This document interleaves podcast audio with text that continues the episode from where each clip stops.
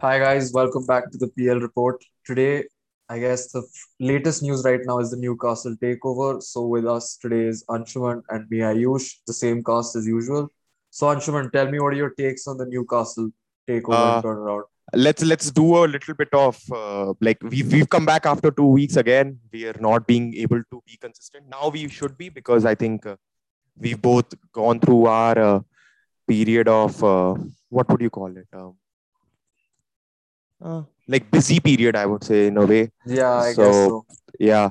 So I think now things are more settled for both of us, and I think uh, I think weekly we should be able to podcast now. We'll actually be able to talk about what's going on, and uh, obviously the latest news we are going to talk about right now.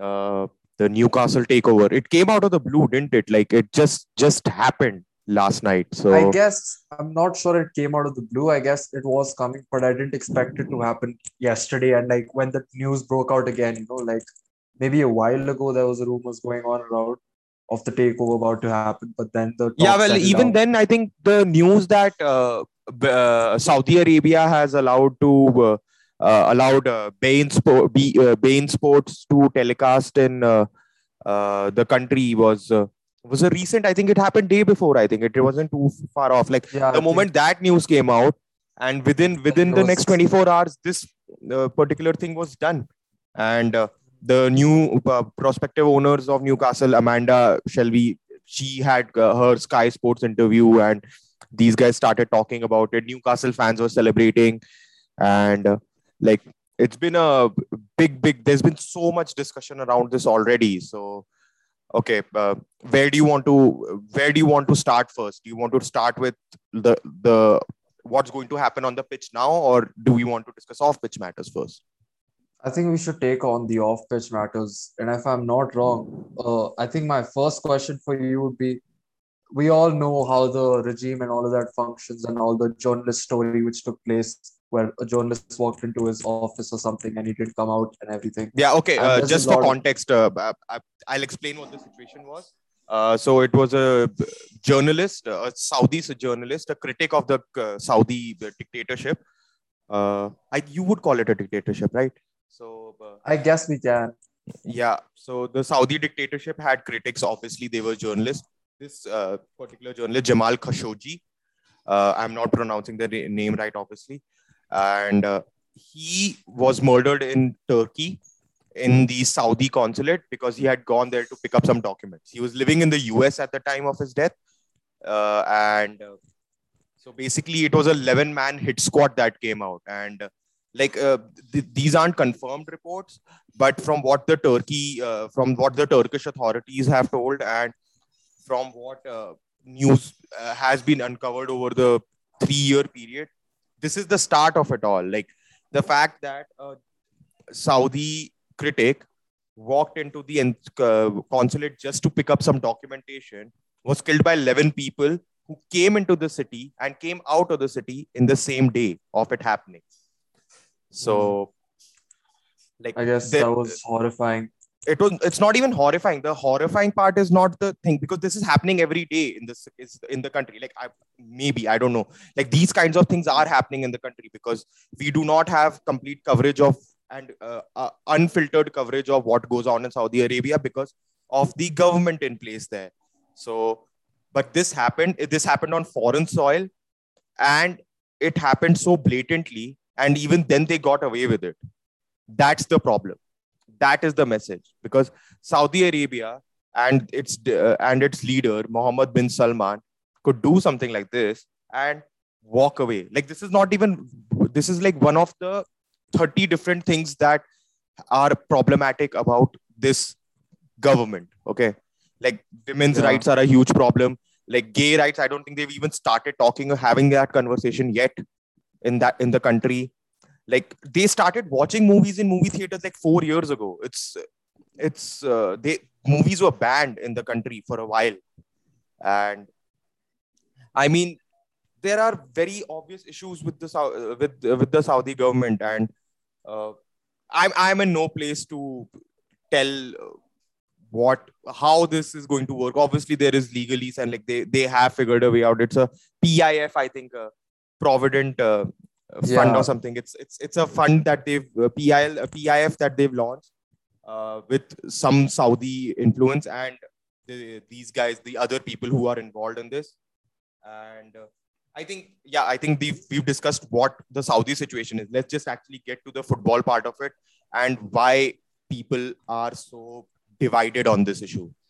So okay, uh, I guess the yeah, go division comes because of are you okay with a regime taking over your football club just to guarantee success? That's the first question that comes up. yes, yes. Are you all right with that? And then many people are split on that only because I okay, guess so I'll, I'll ask you what do what do what would you if if Arsenal yesterday tomorrow were taken over for example by by maybe maybe China like for just for an example okay and uh, you have very strong disagreements with the Chinese in terms of how their government functions what would you as a personal fan would do So the thing is, stuff like this has already happened. If you take back a look again, uh, about the Mesut Ozil situation which took place, where he spoke Yeah. something about the Chinese part, and a huge chunk of our sponsors had a great influence of not playing him for a long time and all. So it's already happened, and Yeah. I would not prefer a regime taking over, like because even though how bad Stan Kroenke might be as a manager, we don't know yet. I'm not even sure because like he is a billionaire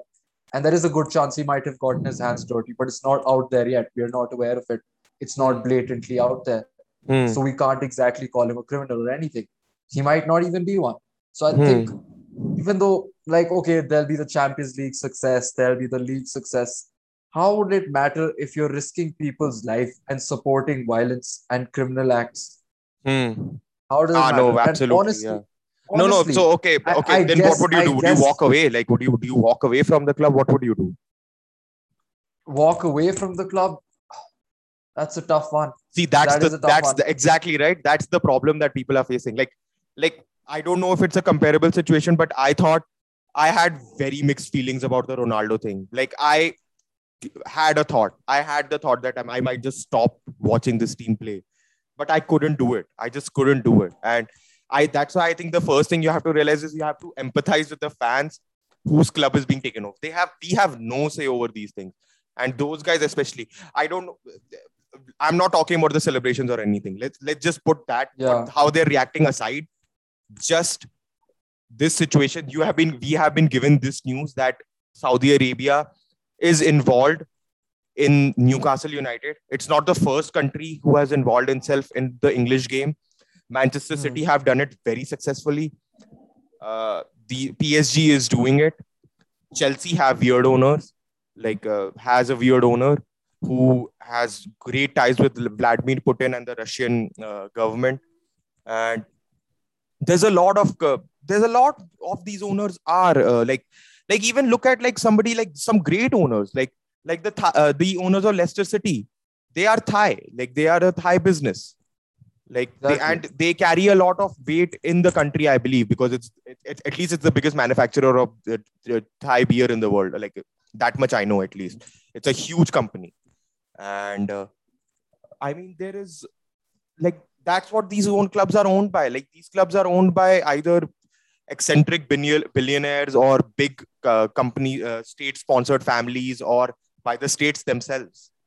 So it's uh, it's a very complicated situation, and I don't begrudge a Newcastle fan. Actually, like yeah, their celebration I might be a bit bit weirded out by, like because they're out in the street celebrating as if it's Diwali or something. But uh, I mean, yeah, it's it's you can't really control that situation, can you? Okay, uh, Yeah. Speaking of that, I think the yeah, fans on that side might be thinking, listen, it's already happened now. We Yeah. can't do anything. So why not enjoy the ride? Like only enjoy what's happening on the pitch. yeah, yeah, but that's the thing. Football. yeah that's the thing uh, aayush like you have to uh, acknowledge that first acknowledge the fact that this is a troubling development at least acknowledge that so that like i mean there are so many arguments you can have around this so many different ways this thing can be tang- this web can be pulled like it's uh, like you can ask about like for example how uh, the british are the second largest arms dealers to the saudis. And if, then you are expecting football to have morality and the government to not. Well, the British government, the shit show that it is, like that, that that's a completely different topic for engagement. But this is uh, it's just a weird situation. And especially football because football is very reflective of society in the sense that the amount of people that engage with football it's very rare to find that kind of engagement anywhere else from a uh, country's perspective right? Like most Yeah, people in england sense. are engaged with the foot with, with football in one way or another. So i think it's a very complicated issue. There's a lot of different arguments that can be had about this. And uh, okay uh, Yeah, I guess the thing is the Hmm. way you, you asked me a question, what would you do? Would you walk away from a club? I think I'll acknowledge what's going on and how Hmm. bad it is. But hmm, you have to understand, I've loved this club before they came in. I have loved them for what they do on the pitch, not off the Hmm. pitch. They Hmm. might even have some shady owners as of now. yeah Even with the Chinese uh, disagreement which happened between Mesut Ozil and the team, I didn't stop watching Arsenal. I was really pissed, of course, hmm. but I can't stop watching that club. Like if it becomes a habit, it's not necessary. yeah it you have to becomes part it of your life simple as like Exactly. it's part of your life yeah It's it's a part of my weekend. Like even I I fucking watch international friendlies during the weekend because I miss football sometimes. yeah So it happens. Like you can't just drop something. You can't just walk away from a Yeah. club. So I yeah but the, the but the i think the problem with the discourse right now is i think like we, we there are so many different things that we will not go into right now but the Yeah. one thing that we can go into is the way the newcastle fans have reacted and the discourse Mhm. that is around this particular issue at the moment. Like newcastle fans like like the arguments that are being made like whataboutism that they're doing? Like oh uh, like why do you eat from uh, why do you buy shoes from nike or something like that if you do, if you have such a problem with uh, like i'm just giving you an example. This is not an actual argument yeah. that i heard. Like uh, stop wearing nike shoes because they are being manufactured by kids in sweatshops in china or something like that if you have a problem with this why don't you have a problem with that? Dude just because there are other problems in this world does not mean your problem is not there okay? You can't that by that logic if somebody else has committed a murder then i can commit a murder and say like why didn't you why don't you catch that guy? Like like what kind of logic is this? Like like th- that gives you the license to do anything you fucking want. Like at least if you're okay at least don't pretend that you you are right just because there are other problems happening around the world okay? Like just oh yeah, it's not a comparison taking place. that, yeah oh, that's the thing like it's not even a comparison it's a deflection. It's a deflection. They're Hmm. deflecting the argument. They'll they'll try and steer the argument. This is a very very trump thing. Like this is uh, this isn't new at all first of all. But this came Mhm. into limelight the exact methodology at least from my perspective. This came into light in 2016 like all the arguments that these guys are making conservative media ta- makes it all the time. Like any media format that does not like what anybody else is saying or any any political person or anybody like where where these arguments are very relevant and it's part of the discourse. Like that's what they do. They use whataboutism. They'll like i've i know people who have used those techniques i have used them myself. Everybody does it but the consistency with which it is being used and for every each and every argument the way it is being used it's ridiculous. And you can't keep doing it and expecting the other person to have a normal discussion with you. Uh, if you keep doing whataboutery then why would anybody engage after a point? Especially when i've identified the fact that you're doing this.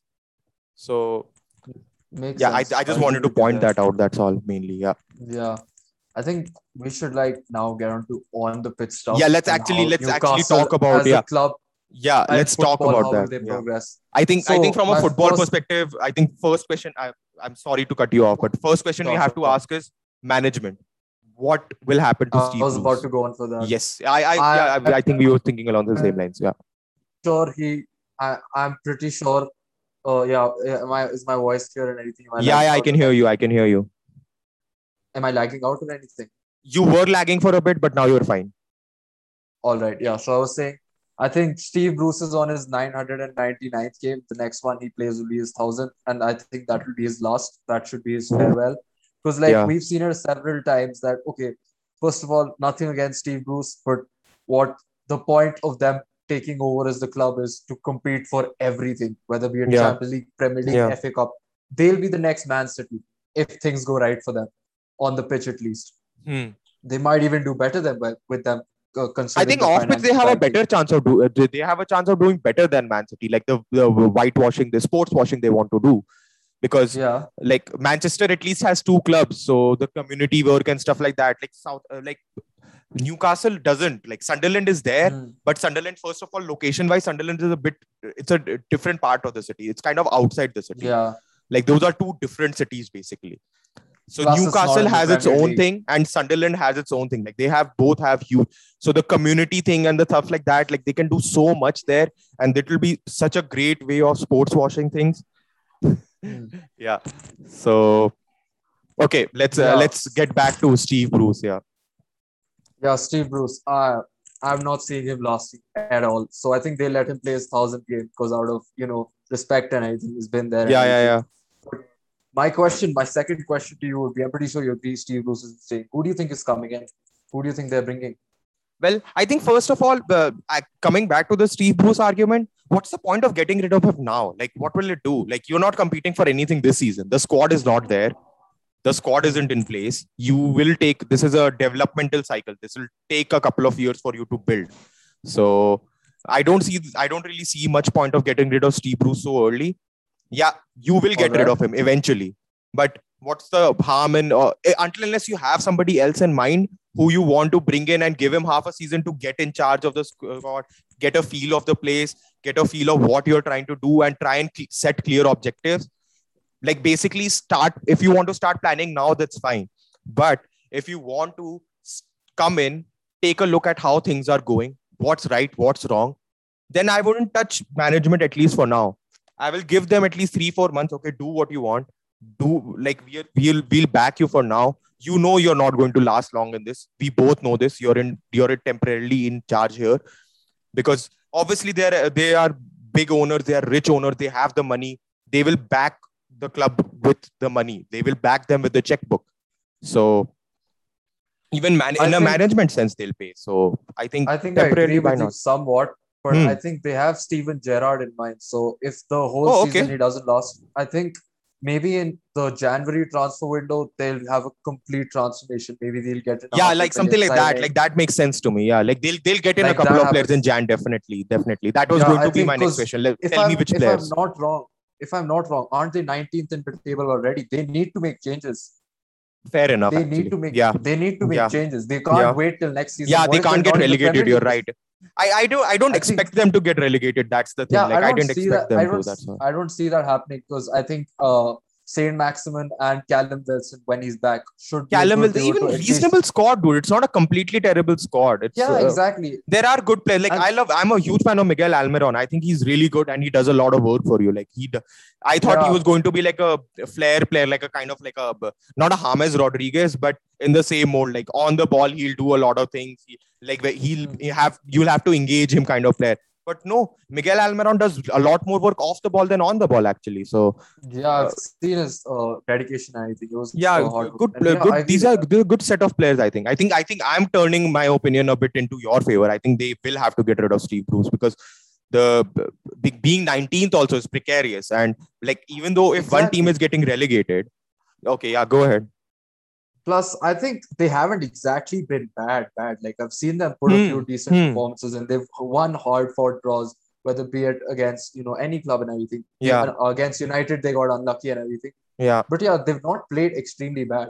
Hmm. And okay, so before we get into the players who you think they'll sign in Yeah. January, why not talk about the players who are in the current squad who will still stay there and will still be a part of the future? well uh, the obvious that? one uh, we have to go for Saint is uh, saint maximin. Like there is no doubt he's not going anywhere.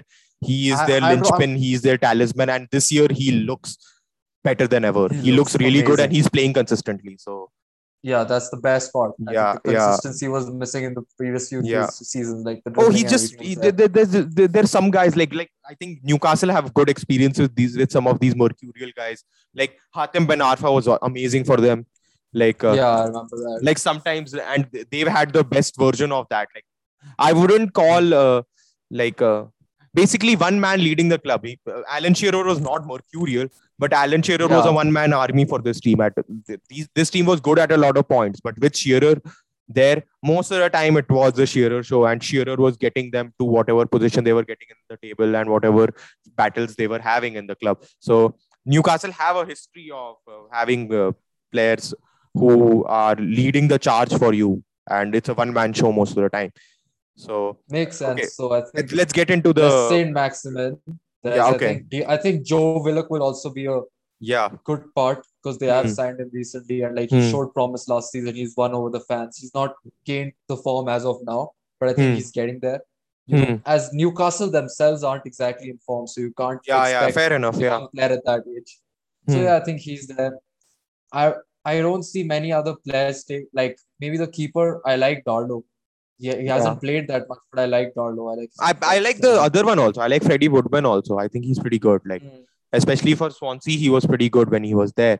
And uh, then there is, uh, I think the defenders, a couple of them will stay. I don't know if they'll be started like Lascelles and all these guys. Like they are, uh, yeah, they they are, they've been there for a long time. So you, obviously, a lot of these guys will be there. But uh, they have been playing midfielders in defense this season, which is yeah, it's uh, it's not exactly working. It's not out. exactly. Yeah, you're right. Yeah, yeah. So I think they'll need to. I think the first thing they'll focus on will be getting defenders in the transfer window. Maybe, yeah, I think so. Yeah, and, because uh, Manquillo has played reasonably well this year. I think uh, Matt Ritchie is left back, so yeah, Matt Ritchie, Matt but yeah, there. that's not the best case scenario of left back being Matt Ritchie. Even, like he's a good squad option, but he shouldn't be your starter. Same goes for Manquillo. He's shown his. He's been there for a while. Yeah, I think. Yeah, yeah, fair enough. Yeah, it's not a. It's not a. Uh, it's not an amazing squad by any chance, but it has some good, interesting pieces. That, that that's what it is. And okay, so uh, okay, like you said, defenders they'll bring in. So in January, who do you think they'll like? Because they'll go for a couple of splashy signings also. Like they'll put in money in a couple of places. Who do you think is going to be the splashy defender they go for? Who will be available. So now we have to look at like have, we also have to think from a point of view that they can't sign a Messi or Ronaldo because it's not that they need the money and everything. They need a player. No, you you'll you'll have fun. to look for players who are not happy with their current environment most likely, yeah, or too good for it and young, like something like that. Like yeah. you'll have to. Like you can't go like and look for. Messi's and like somebody like a Coutinho was suggested. Coutinho would be. I, I can see Coutinho happening. I because Coutinho happening. because it it it it sounds like the perfect signing for when you don't really care about the football and you just want something to show off, like a toy. If you're buying Even a toy in, in football sense, you, I think Coutinho is the best option it, out there. Hmm. If, if you think about it, even Isco and Asensio are there. I don't think they're exactly yeah. happy at yeah. Madrid. I don't think they're Isco. I don't think Isco is going to go to Newcastle. Like if Isco wanted to leave, I think Isco would have left. He would have left this. Yeah, maybe. Yeah, because I think he wants to be very particular with where he goes. Uh, if it's not at mm. Real Madrid, I think that's why I think Isco. I'm not too sure Isco is going to be the guy. Asensio, you never know. I think yeah. in defenders, yeah, that's the thing. Finding uh, flashy defenders is a bit of an issue in itself. Like I think, I think Skriniar is a good shout if Real Madrid don't eye him up. Maybe in January, ah, that is a good one. Yeah, I like that. I like that.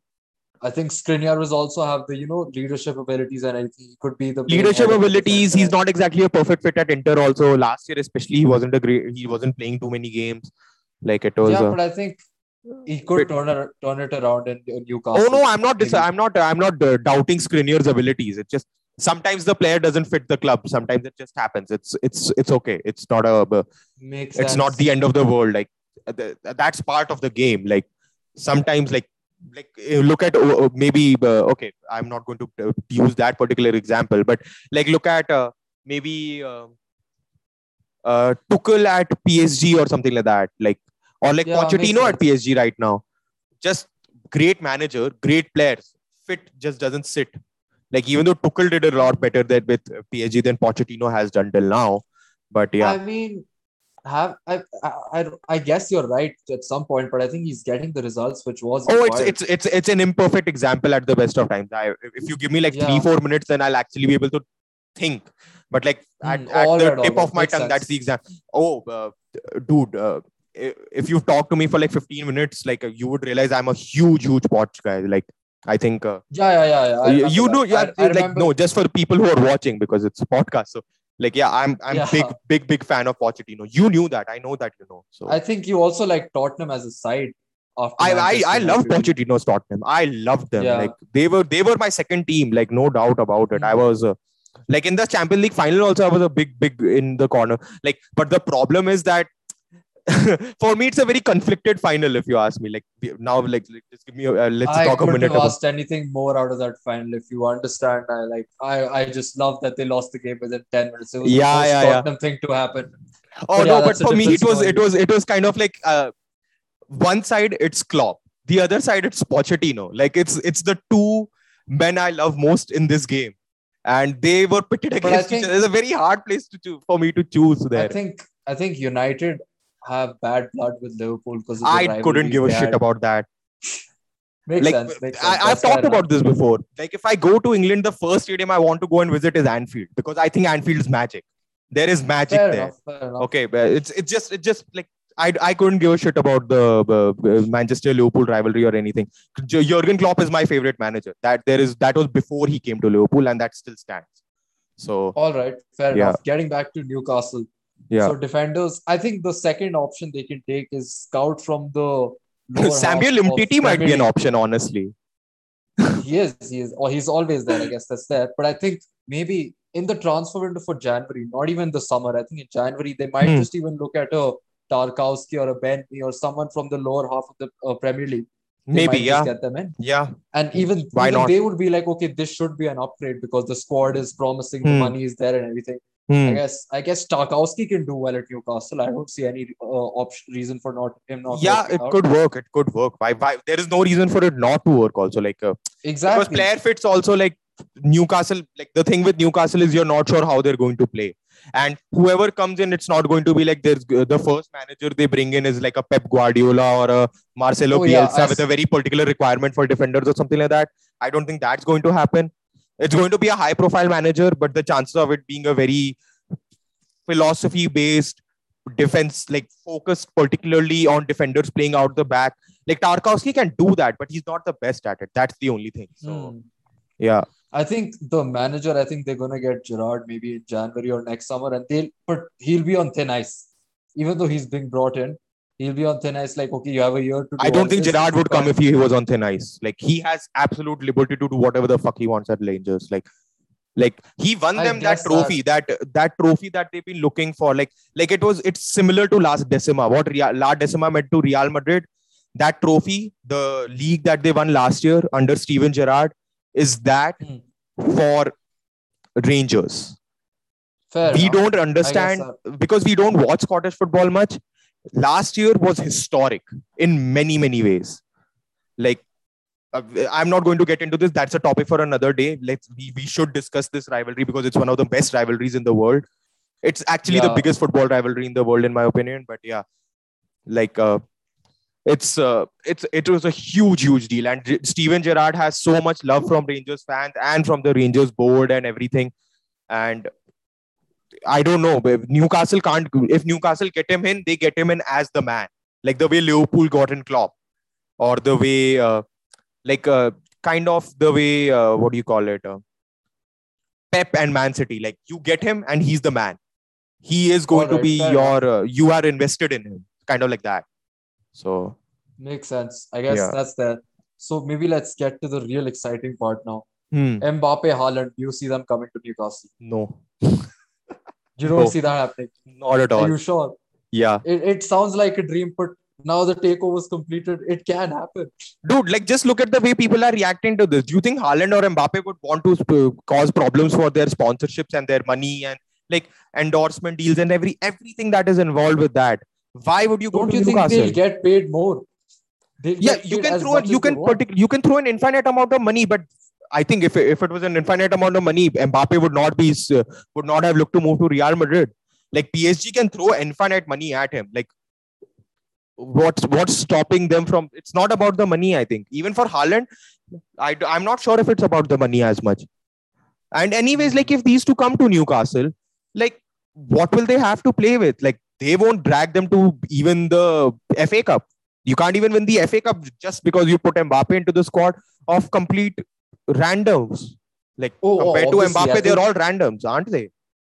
I think Mbappe and Haaland won't be their first signings. I think they'll build a squad. Yeah, that's the thing. Or they Th- they might that's even the- get them first, and then they'll build a squad around them, which yeah, suits uh, them for it- I, I would do the opposite. I would be like, like do what Arsenal did this summer. Something like that would be my mentality.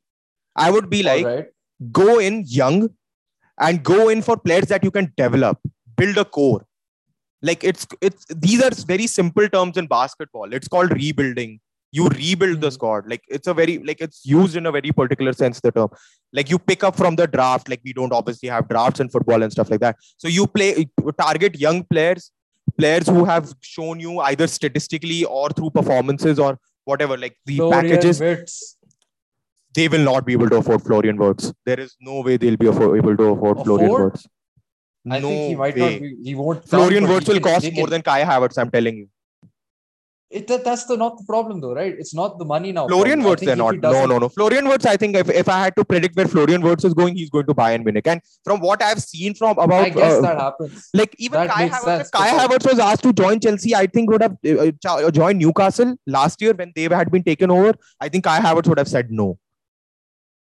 I think you have to you have to build the squad around first, and then you get in superstar kids and stuff like that. I'm not asking for like look at Arsenal signings. Are any of them superstars? No, none of them are, and that's kind of the point. You don't have to invest all the time in superstars. You don't need a Ronaldo. You don't need a Sancho. You don't need a Varane all the time. I'm not against any of those signings, by the way. Just example, okay? Oh, obviously, because United already have a core that they can go and sign. Yes, exactly. You build the core first. You build and like, like look at the core that United have. Like the core was built through Marcus Rashford and Jesse Lingard and like uh, Mason Greenwood and uh, um, Harry Maguire was one of the big ones they brought in to form that core. And De Gea was already there. Uh, Pogba was there from previous administration. Like there is, you build a core first. Like it's not the perfect. United is not a perfect core. I'm not uh, endorsing that core at all. Obviously, obviously. That's a- but the- the point is that you build a core first and then you attract big name players the big name players will come once you build the squad around them for them to perform at their best. Every team has to like especially a team which is getting new money injected into it. And that's the thing that newcastle have to keep in mind. They have to have a plan. If you don't have a plan now because like now that we've accepted that this thing is happening may as well discuss it as as another football club right? Like we've acknowledged Yeah. what the problems are. We'll keep on discussing with the problems with what they what has happened. But like just looking at it as a football team We're not in support of the takeover, but Yeah, but- it is what it is. And now we're just talking about the We're just talking of about football, yes. yeah Yeah. So you build your squad- about politics. yeah yeah you build your core and now you you have a plan that's that's mainly what i think they need to do have a plan try and execute it if it fails it fails if it works it works there is no guarantees in football ever so just have a plan and employ people who can execute your plan like that's what you have to look at this is come this, they have to start from the top and from what i understand there are a good few pieces that they have like the Mhm. assistant manager to uh, Steve Bruce, he's supposed to be really, really good. He's supposed to be really good. Like, well, like everybody who's talked about him has talked about him very positively. And even tactically, they, it's suggested that a lot of the tactics don't even come from Steve Bruce. They come from, I, I, I'm forgetting his name. I apologize, but he's supposed to be really good. Makes sense. That's fair. Yeah. So yeah, I think that's enough about Newcastle for today. Let's Yeah. get on to the new topic that you've been waiting for for all. yeah. two The, weeks. the another club in complete dysfunction. Let's, let's, let's go. Yeah. It's it's like a similar situation, but four hundred billion dollars less. That's it. That's the only difference. Yeah. Yeah. Ah, the, Oof. Oh, Fair there is enough. there is Let's- so much short-term pain at this club. So much pain. I mean, yeah, I've- I've been wanting to discuss this for a while now, and um, good thing that it's, It's- progressed because uh, it it becomes more interesting by the day. Because first of all, okay, I want to start with the manager. I want to start with Yeah. everything that goes around him. Okay.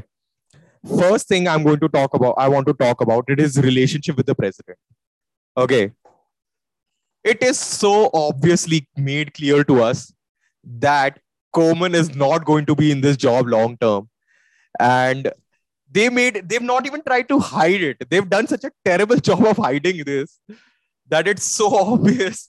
I mean, I mean, they don't like Koeman has admitted in public that they don't talk to each other. I mean, I mean It's just like he's told that if he's like, okay, if you win the league or if you do something amazing with the squad that you have, then we'll talk. Otherwise, Yeah. not. yeah, if you turn knows water that- into wine, then we'll talk. Like basically, that's what That- Koeman's been told to do. I mean, Exactly. Even he's given up at this point. I'm sure he's what else would you do, title. man? Like I, I don't know. I'm not go. I'm not going to say he's not made mistakes. Okay, let's start from the like. I want to let's pull back a bit. Let's go to Bartomeu and let's see. Like let's just discuss how badly this club has been put in a situation. Like what a complicated and horrible situation the club has been put in financially. I mean, they were throwing money out out like anything. Like this was going to happen regardless of the pandemic. The pandemic just For sure. Stabbed this them, barely skewered them. Yeah. I mean- like the final piece. It was the final stab after eight stabs already received. Like it was Yeah, like kind of like the if the last stab to G- Caesar kind of thing, right? Like the Brutus one. Like exactly. everybody's already stabbed him. Just the last one, the, the last one that hurts the most. Yeah. Yeah, Barca was already dead. It was going to die. Maybe Yeah, not this yeah, year. Maybe they could have kept Messi and another year. But yeah. it was going to happen if the pandemic didn't happen. Yeah. And yeah, especially if they were question. going to try and keep like this this kind of situation was going to happen. Like just just clarify, like they would have had to had that dip because if Messi was there, they were obviously going to try and compete, and they were going to scrounge money from somewhere or the other to try and put in Yeah. so that they can give Messi a squad to compete with. But this was going to happen the day Messi left the club that they will have to reset, and Hmm. the reset is what's going on, and uh, I think uh, eh, like even as much as Bartomeu was a complete uh, like completely inept at his job basically, but uh, the guys who have come in after him like Laporta is doesn't look much better. Maybe the situation is that bad that he doesn't look better, or I don't know what it is. What do you think? I think it's the second thing. I think it's the second thing because a lot of Barcelona fans stand with Laporta. Yeah. They have his complete backing. They understand He has a track record also, I believe, right? He, he's done this before. exactly. Yeah. he's trusted. So he has Hmm. pulled them out of crisis before. That's why there's Hmm. the faith there. At least the president is all right and everything's Hmm. going to be fine. Hmm. Maybe not this year, maybe not even the next year, Yeah. but it things are going to return to the good thing. Also, Hmm. one more question to Barca fans. Do you guys miss Valverde now? I read he had only seven losses in two league seasons. Seven losses. These guys are so posh and petty that they wanted Valverde out, even though he was doing the best he had. Well, the squad was very different at the time. I think in in case uh, in defense of the Barca fans who were screaming for Valverde, like that was a Uh, completely think different. Koeman would have?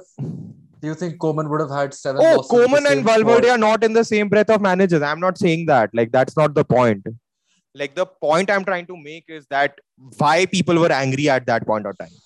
Like They're the football wasn't the fan base is too spoiled. The fan base. Oh yeah, they were. They, they they still are. They are expecting things of Koeman that is just not possible. Like, uh, I mean, like there are so It's many just- such obvious holes in this squad. Like, like they have barely have a central central defense. Like they have to get in like uh, Araujo. Like nobody knew anything about him. He's been great.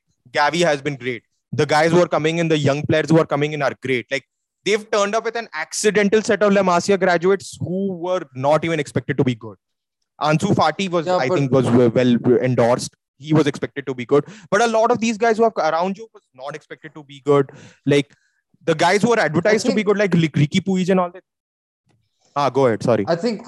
I think I have this one question though. Like, if you realize the La Masia has always been good, it's just that they're getting their chances again now.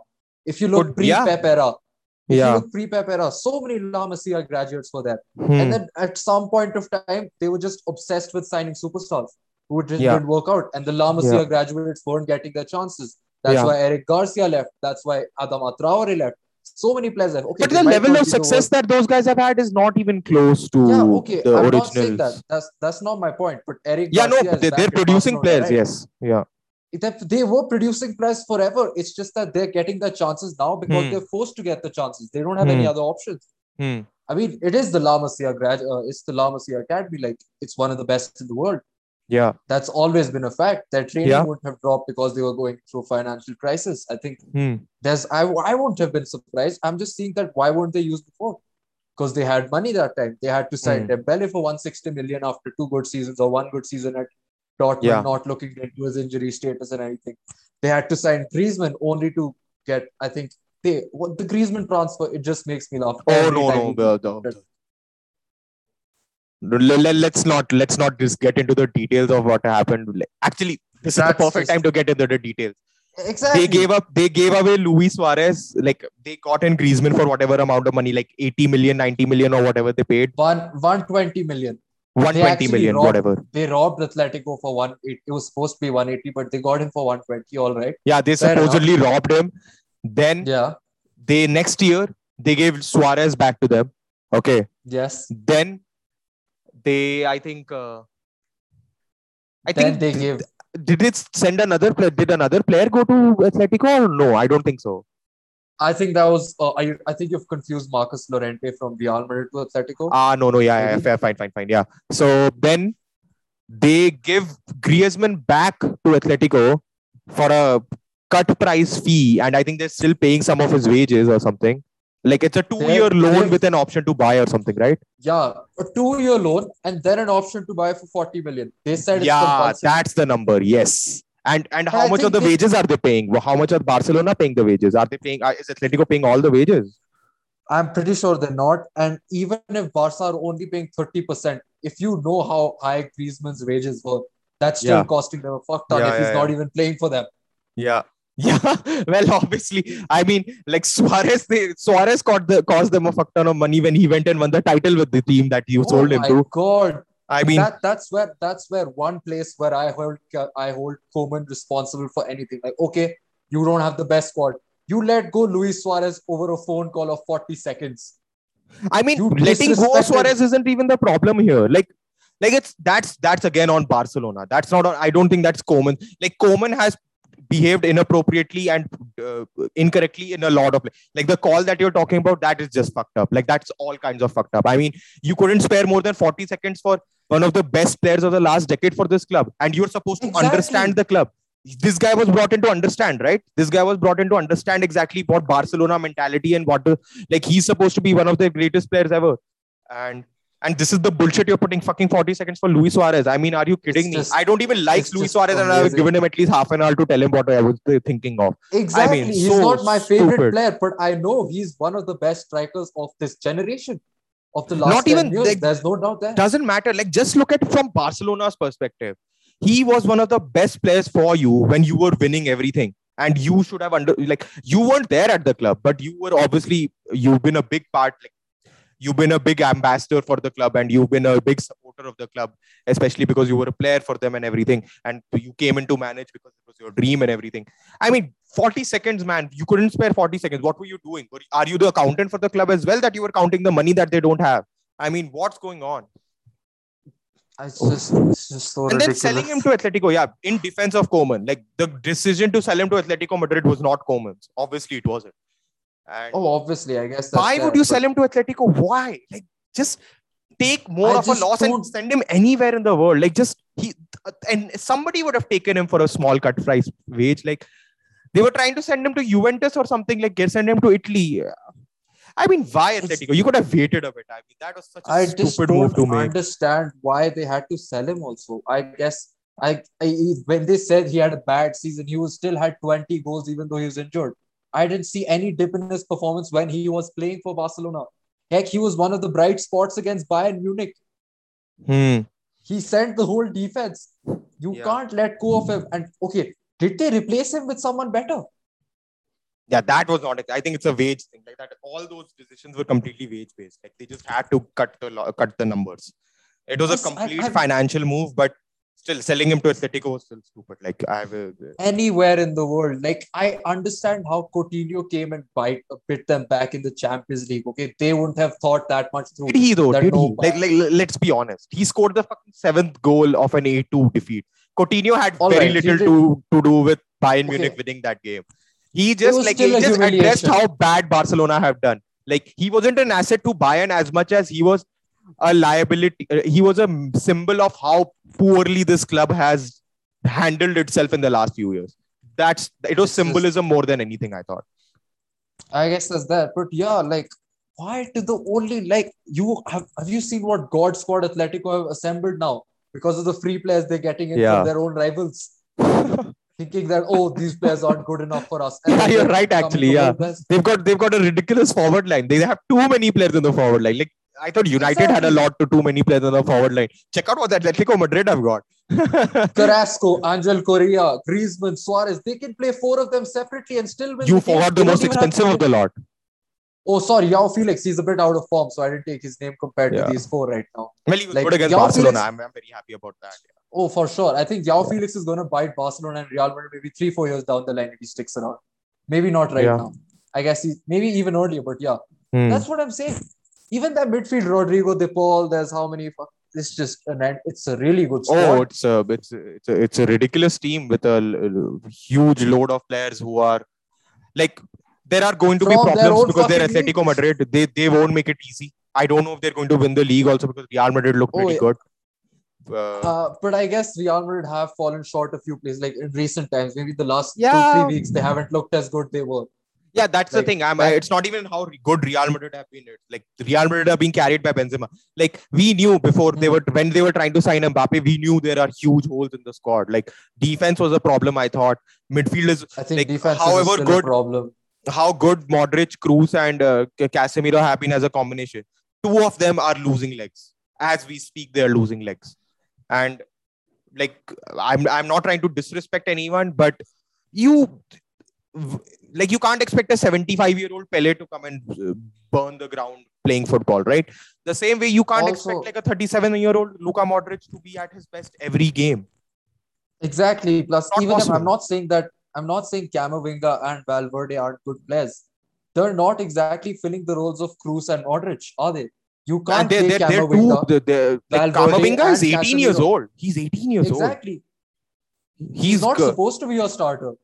No, He he, he can start for you, but but your the team's expectations automatically go down when, especially Oh, at Real like- Madrid. He, however good Camavinga is, it's an 18 year old kid who's moved to uh, a 18 year old French kid who's moved to Spain. Okay, Spain is a complicated place to live for any black person, as far as I understand. Okay, Yeah, I think he, there was a racist comment made the first day he came. And the It's- person it's- was it's- arrested. It just, it just So- is like I wasn't even thinking about the football terms, dude. From like uh, I, I have, uh, uh, I've been living No, in Ireland for to the past understand- three years. You get some of these ideas as to which countries are safe and not, especially from a tourist Obviously. perspective. Also, Spain is not supposed to be very safe. So Also, the thing is, it wasn't even a fan or it wasn't even after a performance. The guy was just wearing a black suit. And this one reporter, a female reporter in the Spanish media, I'm pretty sure you read about this. She made a comment on that. And she got arrested, rightly so. The guy Hmm. didn't even do anything wrong. Like, okay, I'm not saying it's the right thing, but there is one situation where a fan disses Marcus Rashford for missing the penalty in the final. And there is one situation for Edward Camavinga just signing for the club and just simply wearing a black suit and coming onto TV. yeah. Well, How's yeah, uh, there just, is a. It's just uh, crazy. I get your point. Like basically that uh, in the heat of the moment, you can still kind of accept that, even though ob- Not obviously, it's- accept it.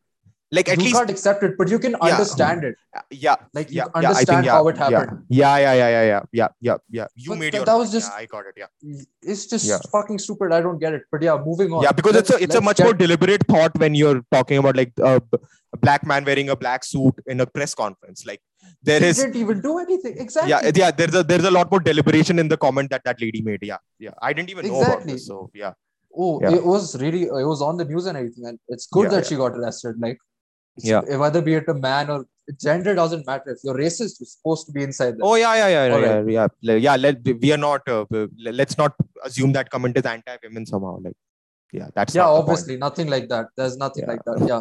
Moving on. I mean- uh, let's take a look at Barcelona's current squad, and Yeah, is it as bad as it looks?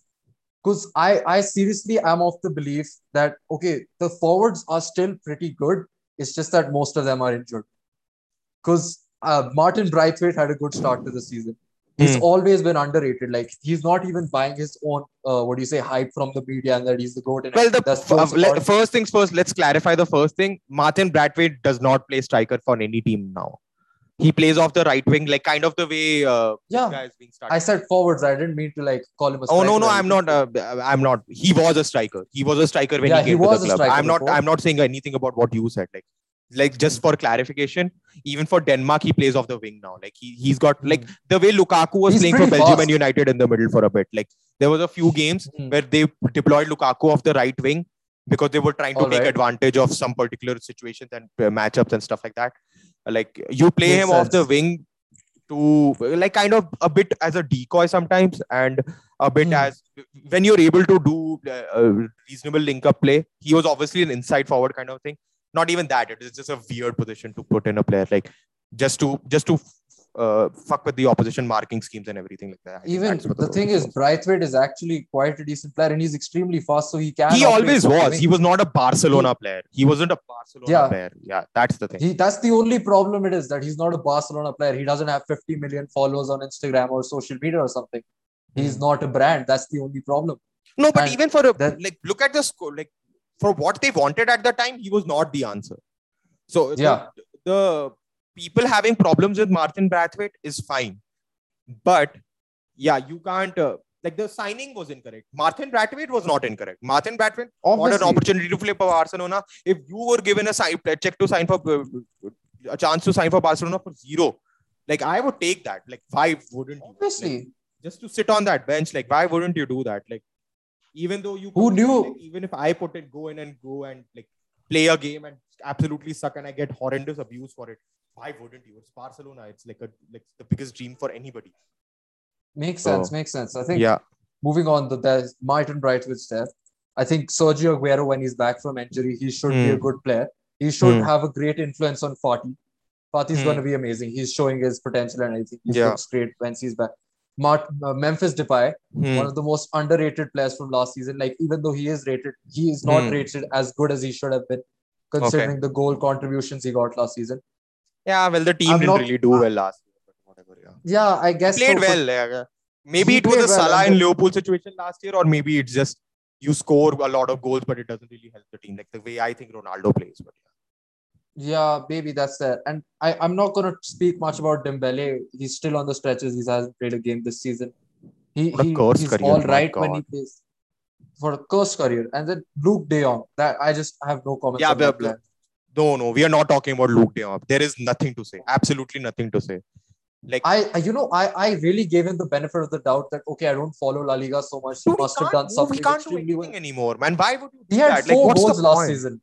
Like, what? He had four. He was He third started for striker for Sevilla. I mean, are you kidding me? I didn't want to talk about Luuk De and all. Like, that's such, such just made no sense at all. Like, I mean, what are you doing? Like, like literally ask a milkman or somebody. Like, just pick somebody off the street of Barcelona and put, put him in the squad. Why don't you? Like, what was the point? I, what does it? there achieve? wasn't even a need. Like I get the Martin Braithwaite situation where they had a worry of Luis Suarez injury. They need someone out there. Yeah. What, was the need? What was the need for Luuk De Jong? I mean, you don't you have a Barcelona B player or somebody that you could have given a chance instead, or like Have you keep another player, keep one of the La Masia players midfielders or something that you sent out and like try and play them in a winger role or something. Like you could play around with it so much, dude. Like that's the thing when you have a Barcelona academy to play with. Like you can play with so many different things. There are so many different things you can try and do.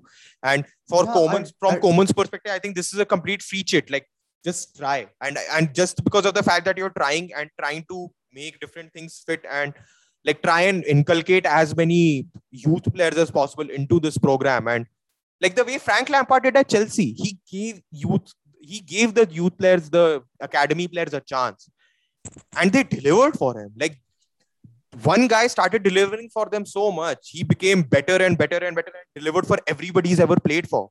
Everyone. Like that's the kind of players you can unearth with these academy systems. Like Mace, there was no way they could Chelsea would have gotten a Mason Mount kind of player in because that's not the kind of profile they would have looked at as a player. Like Still would have been a derby if it wasn't for Frank Lampard. I'm pretty Yeah, sure. He would have And been. if it wasn't likely. for the transfer ban, I guess, yeah, you can. yeah, stick the, the transfer also. ban is a bigger contributor, but still, credit Yeah, where I think- credit is due. Frank Lampard did Yeah. very well with the squad, and he really gave a lot of players a chance, and those players delivered for him. He's, they he set excellent up players, good and he saw that. He set up a good goal. There's no denying Yeah, that. I he did- he Many did of his his- players he are still there. I think I think that's why I think the the way Chelsea did it, like like maybe uh, United aren't doing it the same way. They should have looked at the Chelsea approach and been like, okay, we go and we do this, then our transfer ban is lifted, and then we got an excellent players, and then Frank Lampard's job is instantly on the line because you want results. The moment the situation changes, you want results. And Hmm. Frank Lampard did not clearly could not provide those results. Frank Lampard is gone. You bring in a chap, you bring in a manager who you know is more capable in terms of playing with a huge squad of player, uh, playing with a squad of big players and achieving something with them. Makes sense. I think the, the I think Chelsea did it really well. I don't agree with a lot of the way the manage they treat their managers, but in this case, Yeah, I think they it's did it just- really, really well.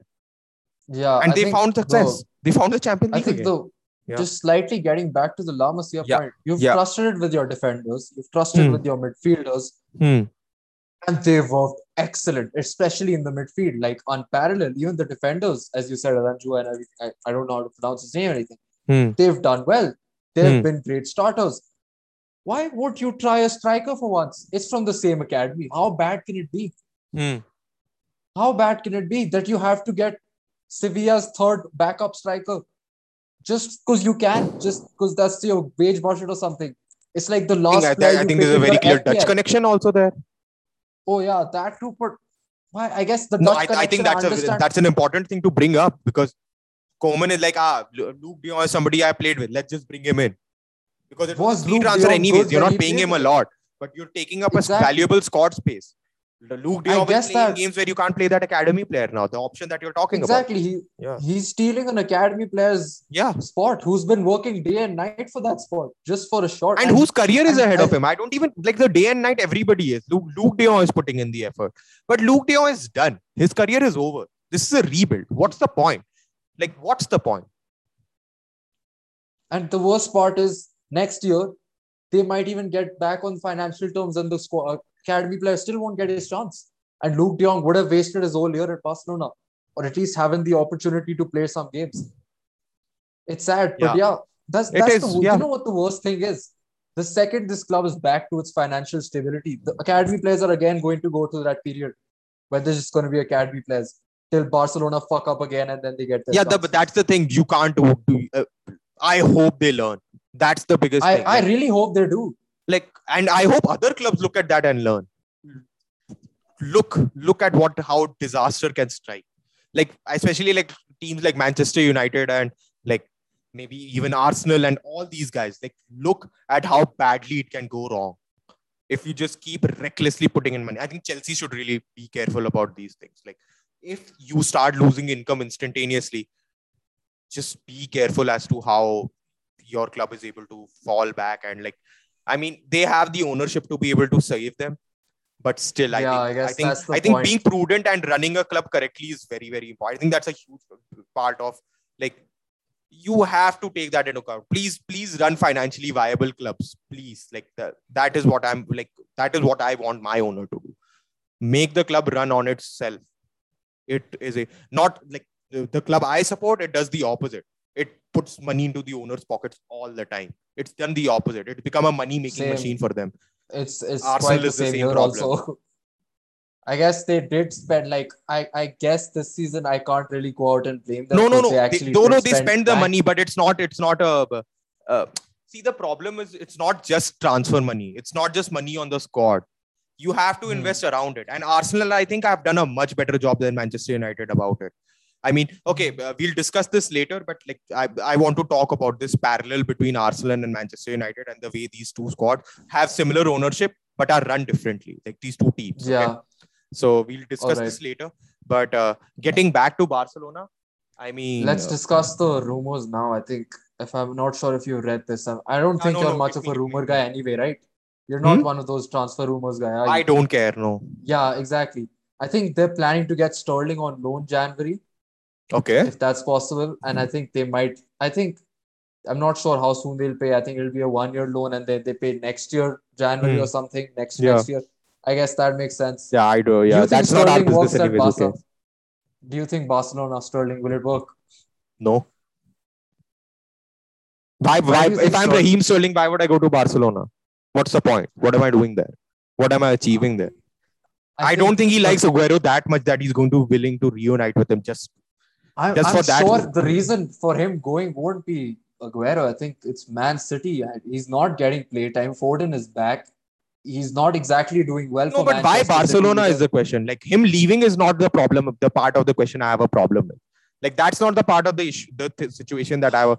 My pro- question is why Barcelona? Why would Raheem Sterling want Uh, to go there? How many options does he have? How many people are in for the market for Raheem Sterling? I'm I'm pretty sure uh, like any English club would be in the market for Raheem Sterling. There is no doubt about it in my mind. But you have to compare, like, okay, even when Real Madrid uh, were in a bad state, they were still fucking Real Madrid. Barcelona still holds that title. I think even Memphis Yeah. Depay said that they have going been going through a few rough years. Yeah, but Memphis that doesn't Depay and Raheem the- Sterling are two very different players who have approached their football careers very differently. Like Obviously, Raheem but, like, Sterling does has no interest in being the man, in my opinion. He just doesn't care about that thing. He has been like the problem is uh, uh, I haven't I have a reason to be able to explain why I'm saying Raheem Sterling doesn't because Raheem Sterling has been looked at as a black man for a long, long time in his career. Like he is like he didn't want to be, but he has been in public in the public image and in the public eye for various useless, irritating, and fucked up reasons for Oh the yeah, I past think the 50 Sun 10 has years. a lot of role in it. Yeah. Yeah, like the, some of these tabloid newspapers, they have been fucking with him so much. Like Memphis Depay's problem has been that he's felt that he's never been acknowledged, and that's a Wait, fair thing to feel. That's a personal why- life. That he lived. Wait, like what you said. So why wouldn't Raheem Sterling just want to escape the English media? He could be. He will not be able to. Like, do you think? Do you think this uh, media will be better to him in Spain? I think they'll be more racist, honestly. Especially if he goes to like a Barcelona and doesn't perform too well. You El Chiringuito will not play the- well with him. I don't think I so. guess that's there. So I'm not saying your Spain, is more racist than England. That's not what my Oh yeah, implication is. obviously. But that that the that that thing will not go away. And Raheem Sterling, I think it might actually be better. I think what you're suggesting might actually happen that just because he's just another player there, he's not Raheem Sterling. But when when he's in England, he like there is in the past 15 years, no player has been discussed as divisively as Raheem Sterling in English media, I believe. Like in I terms think- of his off-pitch behavior, not even his on-pitch stuff. But like from your point, which Yeah. other club in the Premier League where he would want to go will he not be the player? I think I think a little bit of Liverpool rumors came up. I guess that's one option. But I, I am. I, I do you think he want to go back to Liverpool? Do you think they'll take him? Uh, actually, he'll I work very well because, like, from a f- football perspective, awesome. That would be awesome because Raheem Sterling is always putting in a shift, and Jurgen Klopp would love him. Like, there is no doubt about. it. Yeah, I guess that's there. But yeah, Was was Klopp there know. when Sterling left? Like, I I, I can't remember. I'm not sure. Maybe it was the same year.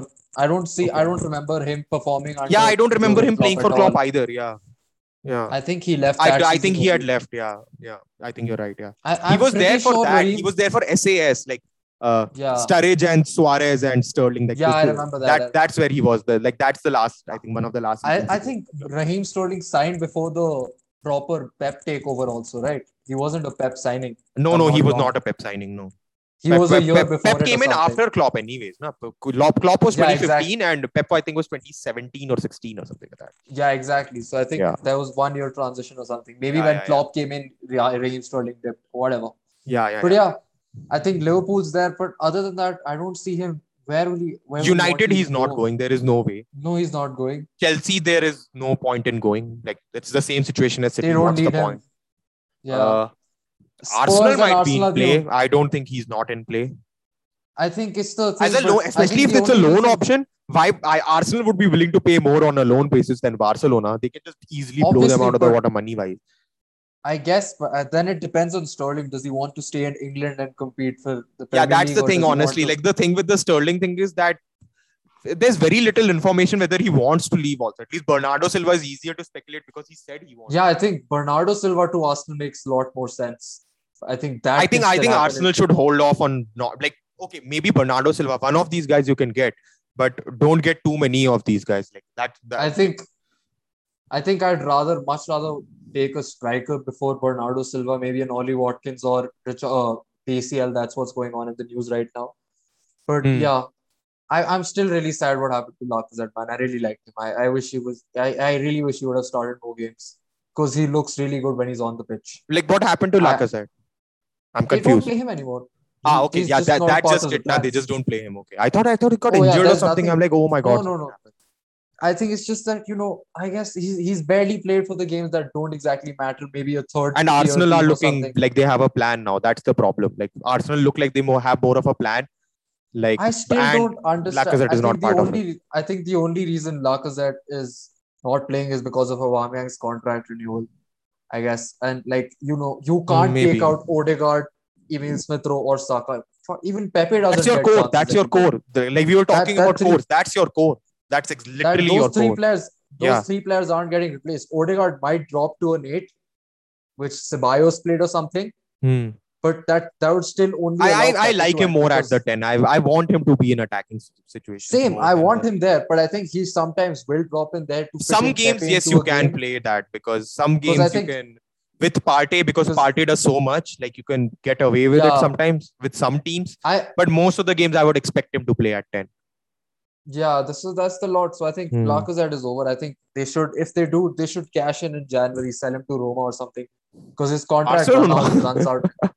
Sell him to Barcelona. I don't care. Why not? Get Now- five now that million, everybody's get going five to. million, get Yeah. 10 million, get something, and then invest on. I, I I wouldn't want Ollie Watkins. I'd rather prefer DCL, especially for the crosses playing that Arsenal do. But I think Tierney's. I think I I think, think Tierney will reach. is is DCL actually going to want to go? Okay, the transfer thing we are getting into too much. Let's get back and like let's finish off this Barcelona thing. Yeah, just I'm- last point. Sorry, sorry. Just yeah, go point. ahead. Okay, I think I think Tierney's fucking uh, goal output would just increase by 10 if DCL signs. His crosses will yeah, that actually have would a be header the to fit in. case. His uh, his crosses will actually have a header to fit it in. Aubameyang can't do heads. Yeah, I'm but the my but my problem with the DCL idea is that is Dominic Calvert-Lewin actually going to go? Because I'm not too sure about that. I think I read. I'm not sure if it was just for Ollie Watkins, but though both the players have supported Arsenal from a younger age or something. So I, I think that facts, I think- matters very little, honestly. I think it, like that counts when the player is actually interested. Like when a lot I of things have gone on and the, the player is closer. That's when you take this into consideration. Right now, it's in such a rumor stage. I would give very little value. Like Kane used to wanted to play for Arsenal Academy. Those things mean very little, uh, especially when guess since you're, there, you're a kid and like become an adult. I guess I it makes sense if like Gnabry says he's a fan of Arsenal, but he's playing for Bayern Munich, so you won't you know he won't go back there. But I Hmm. still think I don't know how many people think that. I'm sure some people might have divided opinions on this, but I still think from Everton to Arsenal at this point of right at this point of time is still an upgrade, whether be it money, whether be it fan base, whether be it Premier League in the long term. Everton I, I right- think well I think the way Everton have set up the last few years, I don't think it's that much of an upgrade because I think Everton have finally figured out a plan. I think Everton have realized, especially this year because of the pandemic, they have laid low and they've gotten Benitez to stop the bleeding. But I think from next year, when the money is back, the flow is back, when football cal- recalibrates itself, I think I think Everton is going to be one of the clubs. Now that Newcastle is also into, into in play, I mean, there's a lot of clubs who are going to be. Aston Villa is one of those clubs that I think, along with Leicester, there are four clubs at least who are gunning for the top spot. Who are the clubs I think Leicester, to? Leicester not this season. Leicester Not this season. No, no, no. Leicester have established themselves. They're they're they're, they're Yeah, elite they have. now. They've been there for a while. They're they're, elite they're elite now. Like they they set themselves up in such a way that they have a transfer strategy. They have a uh, the club. Uh, the club is uh, doing things like like the way they've dealt with the women's team. Women's teams have home games at King Power. no Oh other Premier God. League, no other WSL club has done this. So I, I think watching Arsenal's women team is actually a relief as an Arsenal fan. oh, it's a, it They're so should be. good. They, they, okay, we, we haven't. They're Uh, so good. they're, they're the We best team in the league right in now. the next opposite. Yeah, we should talk They're the best team in the next league right now. Oh no, I- I, you- I, didn't discuss much women football because I thought you didn't watch it much. But uh, I've, I been watching for the past couple of years. I don't watch it as much, but I keep up with it. Like I keep up with the Yeah, news and I keep up with what's going on. Yeah. Because this, I remember you talking about Tobin Heath and just going on and on. And now she's playing for Arsenal and she's Ah, amazing remind me. looking at her record and everything. Yeah. Oh, oh, just- you were you were talking about players who were fans of clubs. Tobin Heath was a fan of Arsenal. So Yeah, Yeah. see, a point in your favor there. Yeah. exactly it the hold and plus it holds a lot of weightage i guess if you you you know if it's your childhood dream for playing a club like there are so many players from aston villa who could maybe like get an offer for an arsenal or anything but if their childhood dream is to play for aston villa they'll do it Well, not everyone has the dream to play for Jack Barcelona Grealish was a right? was a huge like not even just a fan. Like the club gave him everything. i guess that's he chose to leave. you know he chose No, no, like the- the- that's not the- career point wasn't going ahead right Yeah, yeah, yeah. No, no. Jack Grealish did everything he could do for Aston Villa. I think like uh, Exactly. you can't ask more. I don't think you can. And I think Arsenal, uh, Aston Villa figured out at the end of the day, like it's the right thing to let him go. We will. They're doing we will well plan, without him. Yeah, we will plan for Jack Grealish not being there, and we might actually be better than where we were with him because at the There's end of the day, when it's a one man show, it's still one man. One man cannot lead you to infinite heights, as Manchester United fans will realize this season. Cristiano Ronaldo is not going to lead you to the heights. missing for uh, for three four months last season. So w- without him, also they felt vulnerable. They need yeah, to have a they were squad without vulnerable without him. Yeah, yeah, exactly. And They they've were- tried to fill in that space, and they've done pretty well. I, It's working well. It's working well. I like at the- least till now. Let's see how it goes over the season. But yeah, yeah, maybe like it's still very early on in the season Yeah, to yeah. make any prediction like Yeah. that. So yeah, moving back to Barcelona, where we yeah. I, I think I think we could. Be, I think that thing is. What else do it's we over though. Yeah, discuss guess about Barcelona? I think that's the thing. Like there are so many things you can discuss. I think at different different times of the like as things come up. As uh, I mean, in conclusion, I would just like to say about Barcelona. Uh, giant fuck up from so many people involved. Bartomeu, like I think uh, every Barcelona fan should curse him every night before they go to sleep because of the epic level of mismanagement and like fraud. I would call it fraud. Some of the things that has happened under his management, like genuine fraud. They have frauded the club.